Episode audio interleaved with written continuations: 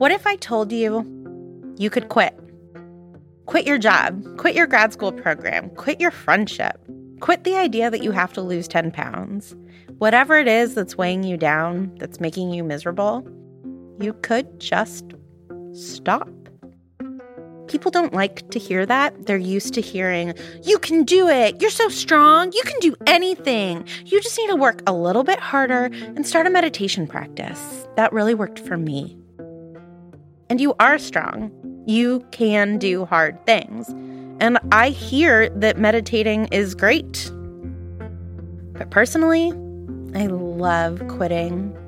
I just think that in a lot of cases, you should stop the thing that's making you miserable and I know it is not always possible to quit. And I know that sometimes you should grit your teeth through something hard and that some things are actually really worth it to push through. Like going to the dentist, not always fun, but don't quit that.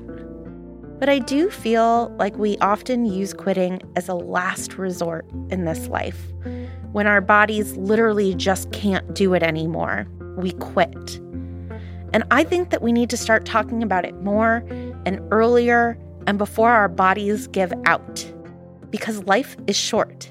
There are only a certain amount of things that we can do, and sometimes quitting something that isn't working for you makes room for something that will.